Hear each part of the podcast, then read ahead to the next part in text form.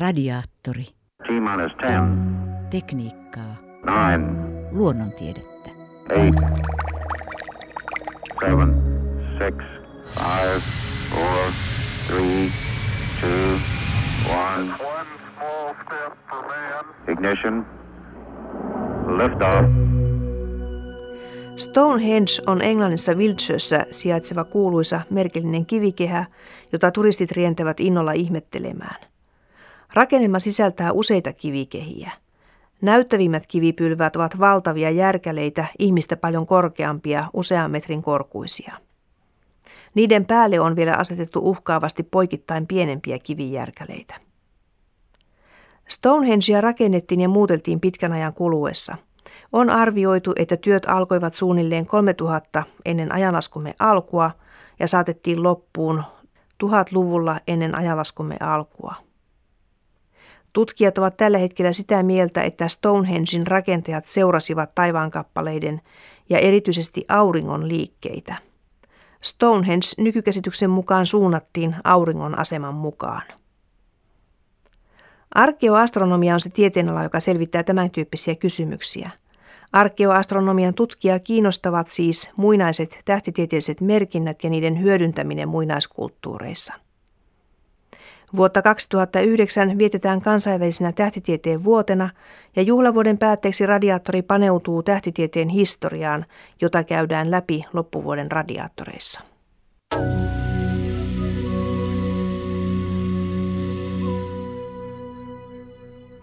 Tutkijoilla on vankka käsitys siitä, että muinaiset kansat tarkkailivat ja panivat jopa muistiinkin auringon, kuun ja tähtien liikkeitä. He rakentelivat erilaisia kalentereita, jotka perustuivat tähtitaivaan seuraamiseen. Tänään puhumme radiaattorissa Stonehengeista, Ranskassa sijaitsevista laskoon luolista, Natskan linjoista perussa ja lisäksi kerromme, mikä on vanhin tunnettu tähtitieteellinen merkintä. Haastateltavana on arkeoastronomiaan perehtynyt tähtitieteilijä Mariana Ridderstad Helsingin yliopistosta. Stonehengeissa on itse asiassa ollut useampia eri vaiheita. Siinä oli alun perin puinen ympyrä, eli tällainen woodhenge.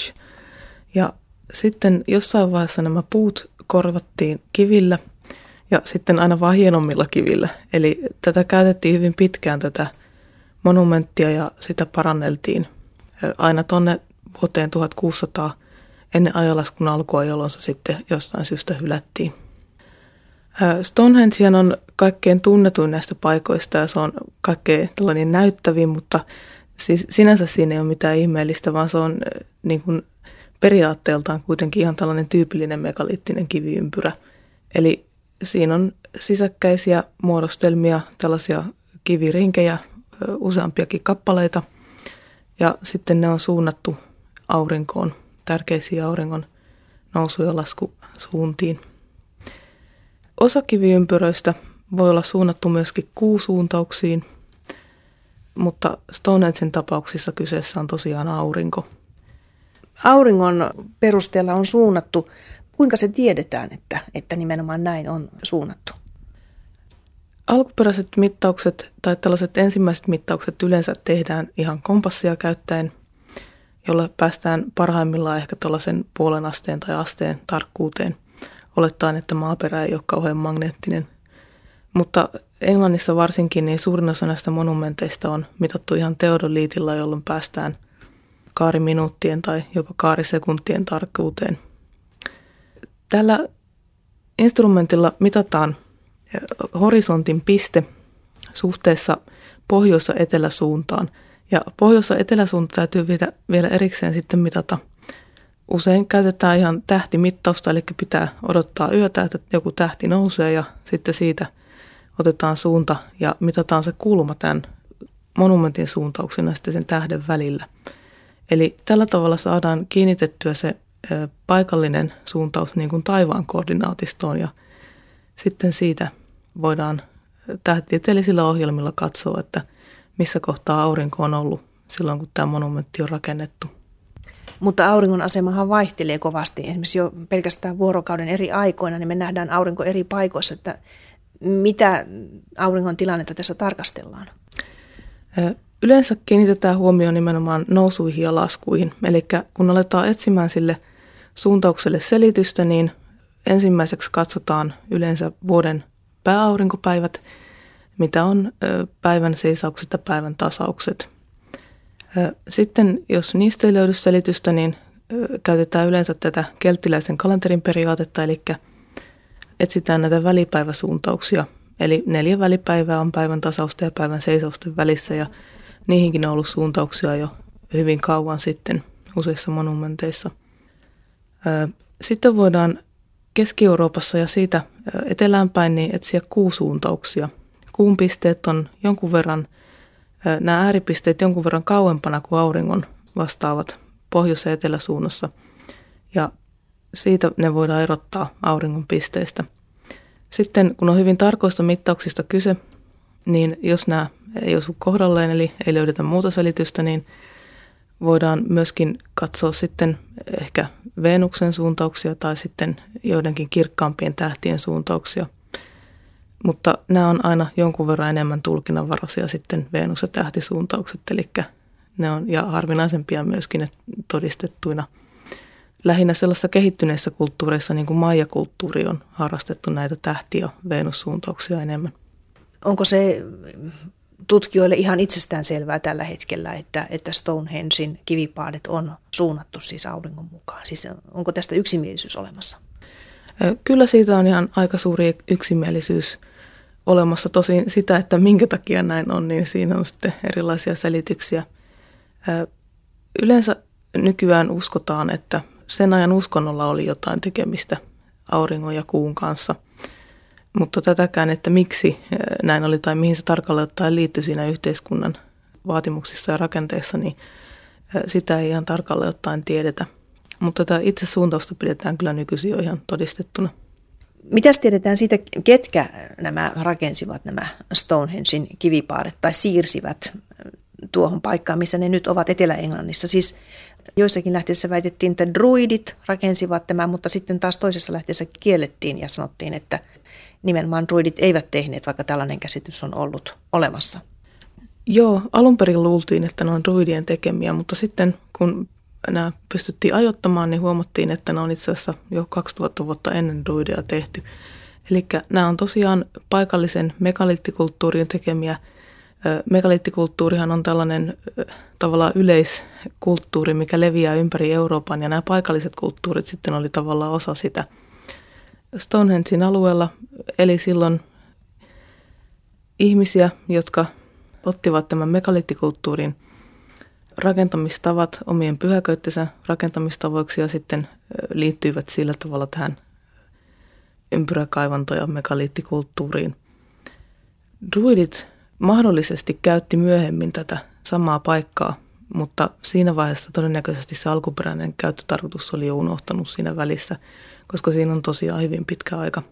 Eli tästä käyttötarkoituksesta ei ole vielä tarkkaa tietoa, että siitä keskustellaan vielä. Pystytäänkö sitä tutkimaan siis? Onko mitään menetelmiä kulttuuriantropologeilla, jotka pystyvät sitä selvittämään? Kyllä vaan itse asiassa. Mun tietääkseni on meneillään useita tutkimuksia, joissa tällaista maiseman muokkausta osana sen ajan uskontoon niin pyritään laajemminkin tutkimaan Englannissa – ja sitten tietysti ihan kaivauksilla näissä monumenteissa, eli Stonehengistäkin on löytynyt joitain tällaisia uskonnolliseen toimintaan viittaavia merkkejä. Esimerkiksi siinä on lähistöllä paljon hautoja. Sitten joissain näistä ympyröistä on löydetty jonkun verran luita sieltä keskustasta. Tosin ne ei aina ole välttämättä samalta ajalta kuin se monumentin kukoistuskausi, vaan siinä on aikaisemmin ollut jotain toimintaa paikalla. Eli voisi ajatella, että Stonehengekin on ollut tällainen pyhä paikka hyvin pitkään ja sitten ajan kuluessa nämä on ehkä muuttuneet nämä tavat, millä sitä uskontoa on harjoitettu siinä paikassa. Nythän Stonehengeista tiedetään, että mistä nuo kivet ovat kotoisin, eli niitä on raahattu sinne monen sadan kilometrin päästä, että ne eivät ole paikallisia kiviä. Joo, ei tosiaan nämä kaikkein hienoimmat, isoimmat sinikivet, niin ne on tuotu ainakin sadan kilometrin päästä. Ja todennäköisesti vettä pitkin jo siinä aikana. Tästähän on tehty paljon kokeitakin, että on yritetty uittaa samankokoisia kiviä sitä jokea pitkin. Ja kyllä se periaatteessa onnistuu, että varmaankin joku tällainen kuljetusmenetelmä on heillä ollut sitten. Onko tuo kallio jäljitetty, josta nuo kivet on irrotettu Tässä nimittäin tulee tietysti mieleen se, että miten ne on irrotettu ja muokattu nuo kivet tuon mallisiksi, koska siihen aikaan dynamiittia ei ollut olemassa. Joo, tosiaan se kallio tiedetään, että tätä, tällaista kivehän ei ole siinä lähistöllä, vaan se on Velsin suunnasta, tuotu tänne paikalle. Ja kiven irrotusmenetelmistä nyt osaa sen tarkemmin sanoa, mutta siihen aikaan, mutta tosiaan siinä käytettiin jonkinnäköistä tällaista kiilamenetelmää, eli kun saatiin kiila sinne kallion ja tämän halutun kappaleen väliin, niin sitä sitten siitä vähitellen syvennettiin ja koitettiin kammeta se irti siitä. Tietysti kivilajista riippuu hyvin paljon, että miten hyvin se lähtee siitä, että lähteekö se lohkeamaan vai pitääkö se sitten erikseen siitä tällaisella hiovilla liikkeellä irrottaa. Nuo kivethän ovat valtavan suuria, ne ovat ihmistä paljon korkeampia ja painavat ihan valtavasti, että sehän on siis ihan jo, olisi nykyaikanakin mahtava työ siirrellä tuollaisia kiviä ja, ja laittaa niitä paikalleen. Kyllä vaan joo, että on, on sanottukin, että nämä on ihan nykyaikaiselle insinöörityöllekin tosi kovia paloja, tällaiset megaliittitemppelit. Siihen aikaan se on ihan itsestään selvää, että tällaiset, tai tällaisten rakennelmien tekeminen tässä mittakaavassa, niin sen täytyy olla jotain erittäin tärkeää niille ihmisille, koska he joutuvat käyttämään siihen valtavasti aikaa ja suunnittelua ja voimavaroja – ja se on itse asiassa yksi näistä syistä, minkä takia uskotaan, että se liittyy johonkin tällaiseen uskonnolliseen ajatukseen, koska se on perinteisesti saanut ihmiset liikkeelle jo hyvin varhaisina aikoina. Stonehengein lähistöllä on Bluehenge, eli toinen tällainen samantyyppinen paikka aika lähellä. Joo, se itse asiassa löydettiin vasta vähän aika sitten. Se on myöskin tehty sinikivistä, niin kuin tämä kaikkein hieno osa tätä Stonehengea. Ja nykyään uskotaan itse asiassa, että nämä olisi liittyneet toisiinsa jollain tavalla. Eli niiden välillä kulki jonkinnäköinen seremoniallinen tie ja sitten ilmeisesti sitä on käytetty näissä rituaaleissa. Miten paljon tämän tyyppisiä rakennelmia on? Sanotaanko nyt vaikka Brittein saarilla? No itse asiassa siellä niitä on säilynyt varmaan kaikkein eniten. Eli ihan tällaisia maavallykaivantoja on tietyissä paikoissa, saattaa olla useita kymmeniä hyvinkin lähekkäin – ja sitten näitä megaliittiympyröitä on ihan oikeastaan Brittein saarten alueella joka paikassa ja Irlannissa myöskin. Eli se on levinnyt nimenomaan tällaisten kiviympyröiden tekeminen on Brittein saarilla jostain syystä saanut kovan suosion aikana. Ja onko se yleinen käsitys, että ne ovat siis esimerkiksi auringon perusteella suunnattuja nämä rakennelmat? Kyllä vaan kaikki isoimmat, missä nyt on jotain enemmän mitattavaa ja tällaisia seremoniallisia teitä tai porttiaukkoja tai jotain erikoisempia suuntauskiviä, niin kaikissa niissä on löydetty aurinko- tai kuusuuntauksia. Pienemmistä ympyröistä on usein tietysti vaikea sanoa, että onko siinä jotain tällaista porttiaukkoa viittaavaa, mutta kaikissa missä sellainen voidaan nähdä, niin se on yleensä suunnattu aurinkoon tai kuuhun. Tuossa aiemmin puhuit tuosta, että miten määritellään tuo suunta tällaisille rakennelmille ja puhuit tietokoneohjelmista, joilla voidaan siis tarkistaa sieltä niitä suuntia tuona aikana. Siis onko olemassa todella valmiita laskentamenetelmiä, joilla voidaan katsoa historiaan, että miten se aurinko siihen aikaan sijoittui? No itse asiassa ihan tällaisilla kaupallisillakin ohjelmilla pystytään nykyään aika hyvin katsomaan näitä muinaisia tähtitaivaan suuntauksia – mutta tietysti sitten, jos haluaa itse tehdä tiedettä, niin pitää myöskin osata periaatteessa ainakin tehdä se ohjelma itse. Eli pitää tietää, että mitkä ne tekijät on, mitkä on ajankuluessa eniten muuttaneet sitä suuntaa.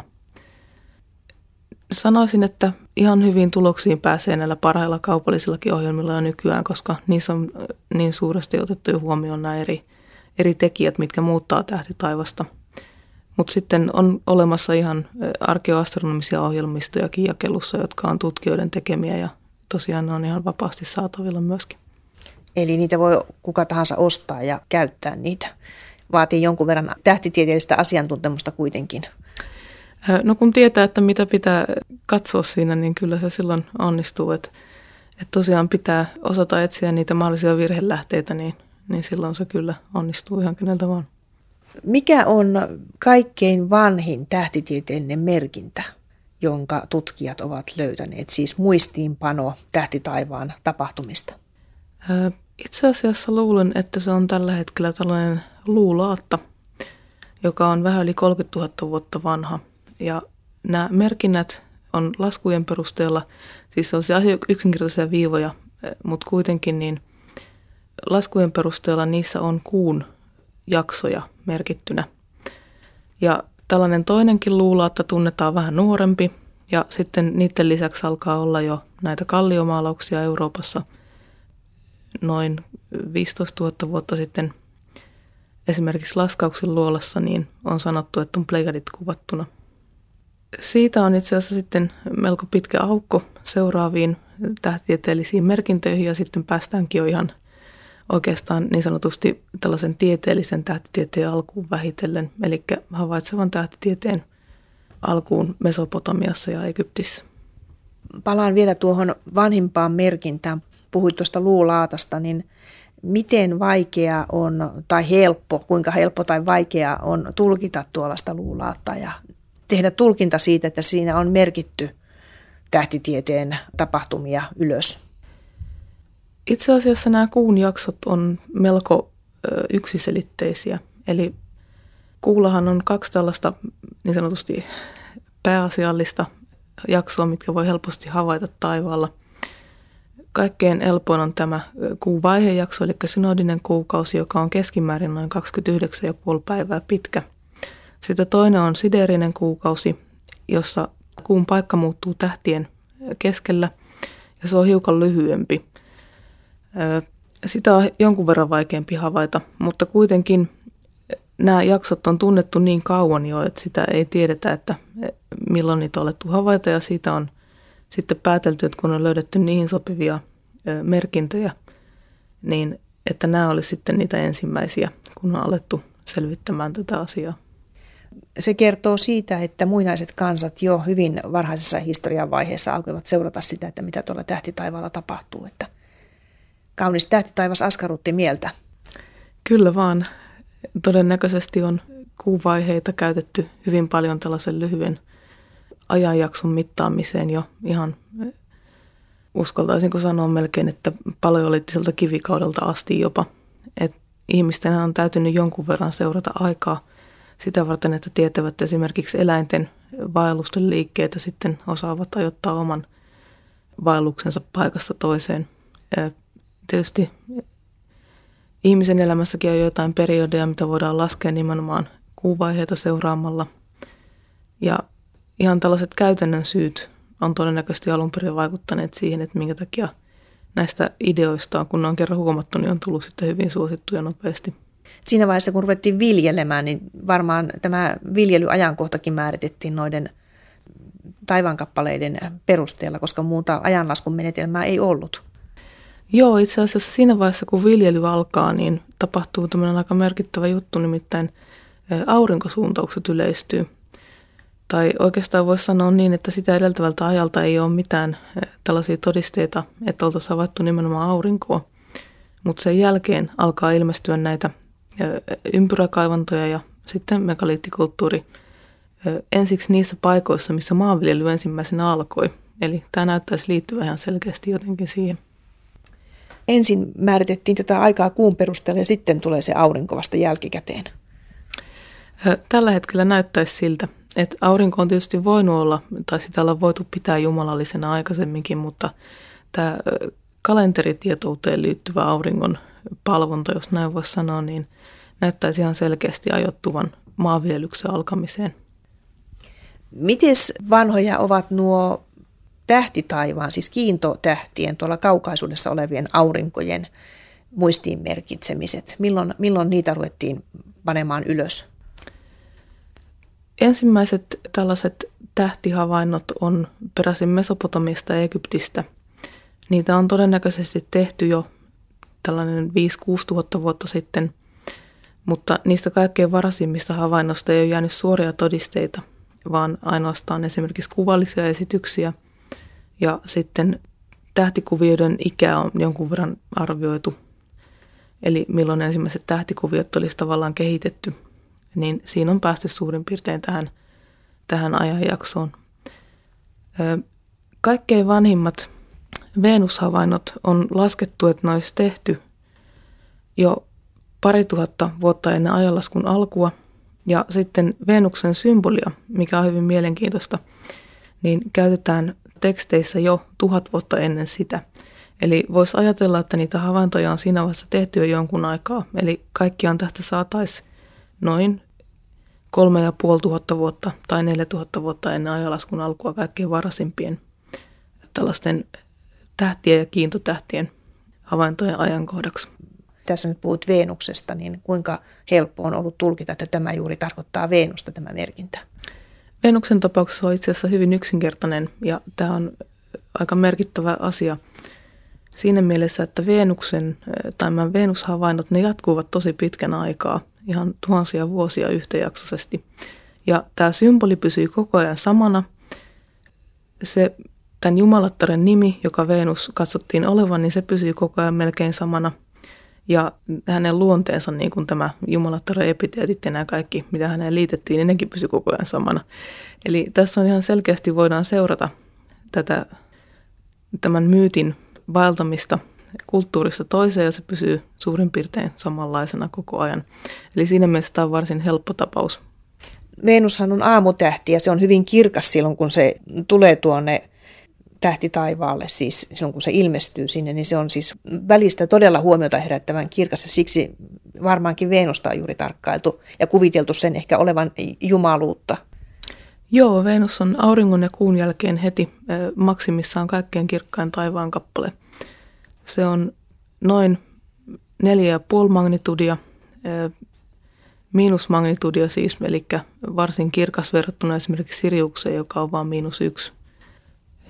Venuksen kirkkaus vaihtelee, se on nimenomaan tässä maksimissansa kaikkein kirkkaimmillaan erittäin huomiota herättävä kohde. Sitten kun se himmenee vähitellen, niin se ei enää ole niin näyttävä. Mutta muinaiset kansat on kiinnittänyt huomioon näihin kirkkauden muutoksiin. Ja itse asiassa on todisteita siitä, että tämä Venuksen periodi, joka kestää vähän vajaa 600 päivää, on ollut tunnettu hyvin kauan. Ja nämä jumalattereihin liittyvät myytit sisältää niitä samoja lukuja. Hyvin mielenkiintoista, mikä sitten taas on Venuksen ihan tähtitieteellisissä jaksoissa – Palasin vielä noihin laskuun luoliin, joihin viittasit tuossa äsken. Eli siis niissä on näitä tunnettuja härkäkuvia Ranskassa näissä Keski-Ranskassa sijaitsevissa luolissa. Siis todellakin niiden härkien pään kohdalle suurin piirtein on merkitty tällaisia pisteitä. Tarkoittavatko nämä pisteet nykykäsityksen mukaan siis tähtikuviota tai tähtijoukkoa? Monet tutkijat on ihan toisistaan riippumattakin ehdottaneet sitä, että tässä olisi kyseessä nimenomaan seulaset, eli plejadit. Siinähän on kuusi tai seitsemän tällaista kirkasta tähteä ja sitten tietysti enemmän, jos on erittäin, erittäin hyvä näkö tai katsoo kaukoputkella, niin näkyy sitten jo enemmänkin niitä. Mutta paljon silmin suurin osa ihmisistä näkee kuusi tähteä. Ja tässä kuviossa on nimenomaan kuusi niitä ja ne on vielä suurin piirtein samassa muodossa. Ja se, minkä takia uskotaan, että se on nimenomaan Pleiadista kyse, niin nehän on härän tähtikuvio osa ja tämän härän sarvet tässä kuvassa on myöskin samassa asennossa kuin sitten nämä myöhemmät kuvalliset esitykset kyseisestä tähtikuviosta. Mitäs tällä on haluttu kuvata tällä härällä? Siis onko se suoraan tulkittavissa siis tähtikuvion malliksi? Näistä luolamalauksista nykyään useimmiten uskotaan, että ne liittyy jonkinnäköisiin samanistisiin käsityksiin, eli tällaiseen käsityksiin toispuoleista tai toisista maailmoista. Samanistinen maailmankuvanhan on sellainen, että siinä on kolme kerrosta. On ylinen, sitten on tämä ihmisten maailma ja sitten on alinen maailma. Ja erilaisten rajapintojen kautta voidaan päästä sitten näihin maailmoihin. Eli samaani matkalla esimerkiksi voi mennä tähtitaivaalle seuraamalla tiettyjä auringon ja kuun reittejä esimerkiksi tai tiettyjä päiviä. Kallion pinta on yksi tällainen rajapinta ja sen takia voidaan ajatella, että siitäkin olisi päässyt toiseen maailmaan, ehkä nimenomaan sitten maalaamalla siihen tällaisia portteja tai merkkejä, joiden avulla voi päästä tällaiselle henkiselle matkalle ikään kuin siihen toiseen paikkaan. Tässä puhuimme siis laskoon kuuluisista luolamaalauksista Ranskassa. Myös Etelä-Amerikassa ja Keski-Amerikassa vallitsi aikoinaan korkeakulttuureita, joissa tehtiin merkintöjä tähtitaivaasta. Esimerkiksi maijat ovat kuuluisia kalentereistaan. Hehän kehittivät korkeakulttuuriaan noin tuhat luvulla ennen ajalaskumme alkua ja sen jälkeen. Varsin merkillisiä mysteereitä ovat perusasiaitsevat Natskan linjat. Ne ovat valtavan suuria kuvioita, joita on raapustettu maastoon. Kuviot esittävät eläimiä, kuten lintua, hämähäkkiä, apinaa ja lukuisia muita, ja myös esimerkiksi avaruusolentojen näköisiä otuksia. Lisäksi on erilaisia geometrisia kuvioita. Kuviot ovat niin suuria, että ne voi hahmottaa vain ylhäältä käsin korkeuksista, kuten esimerkiksi lentokoneesta. Kuvioiden alkuperästä on esitetty lukuisia spekulaatioita, jopa niiden on ehdotettu olevan ihmisen tekemiä merkkejä avaruudesta maahan laskeutuville avaruusolioille. Tutkija Mariana Ridderstad. Natskan linjat on, on tällaisia valtavan isoja kuvioita tasangolla tai ylängöllä oikeastaan, ja niistä on epäilty usein, että ne olisi esimerkiksi tähtitaivaan kuvioiden toisintoja maan pinnalla. Mutta itse asiassa tästä ilmestyi nyt tutkimus ihan hiljattain tämän tai viime vuoden puolella, jossa statistisesti oli verrattu näitä tähtikuvioita ja se osoittautui, että ne todennäköisesti ei ole tähtikuvioita. Sen sijaan niillä on löydetty vaihtoehtoinen selitys, sekin ihan hiljattain, eli ne olisi tällaisia seremoniallisia polkuja, joita kuljettiin näissä sade- tai sateeseen liittyvissä seremonioissa – tämä kulttuurihan aikanaan sitten hävisi nimenomaan sen takia, että ne sateet loppuivat. Miten nuo sijoittuvat sitten näihin eurooppalaisiin rakennelmiin ja esimerkiksi megaliittimerkkeihin? Etelä-Amerikassahan on omintakeinen ja pitkä traditio ihan luonnollisesti, eli siellä on kehittynyt omaa linjansa pitkin nämä havainnot. Mutta siinä mielessä tämä kehitys muistuttaa tavallaan kuitenkin melko tavalla hyvin yllättäen tätä muun maailman kehitystä, eli sielläkin alettiin kalentereita ensimmäisen kerran todennäköisesti väsäämään noin 3-4 tuhatta vuotta sitten ja sitten maijakulttuurin päästyä huippuunsa noin tuhat vuotta sitten, niin oltiin jo siinä pisteessä, että heidän matematiikkansa oli paljon kehittyneempää kuin Euroopassa tai Euraasiassa samaan aikaan. Täytyykö se ymmärtää niin, että eri puolilla maapalloa tehtiin vähän samanlaisia asioita yhtä aikaa, toisistaan tietämättä? Näyttäisi tosiaan siltä, että näin on tapahtunut jostain syystä. Ensinnäkin maanviljelys tuntuu alkavan eh, suurin piirtein samoihin aikoihin joka paikassa, ja sen jälkeen tämä kehitys on edennyt melko nopeasti ja eh, aika lailla samaan tahtiin. Onko niin, että tutkimusta tehdään esimerkiksi näistä Etelä-Amerikan kuvioista ja, ja rakennelmista? Niitäkin tutkitaan siis jatkuvasti, kun tuossa äsken viittasit siihen, että on uutta tulkintaa tullut ihan viime aikoina. Joo, tämä Etelä-Amerikan arkeologia ja vastaavasti myöskin arkeoastronomia, niin se elää tälläkin hetkellä erittäin voimakasta nousukautta. Sieltä on viime vuosinakin löydetty ihan jatkuvasti uusia tällaisia isoja pyramideja ja sitten luonnollisesti niistä tehdään kanssa heti rekonstruktion jälkeen niin arkeoastronomista analyysiä.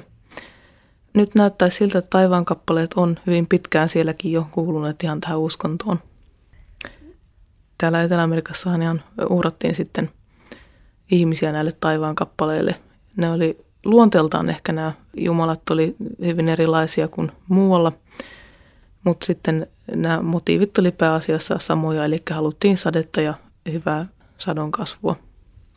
Radiaattori. T-10. Tekniikkaa. 9, Luonnontiedettä.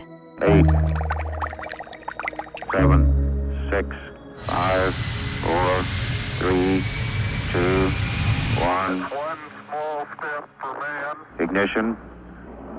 Liftoff.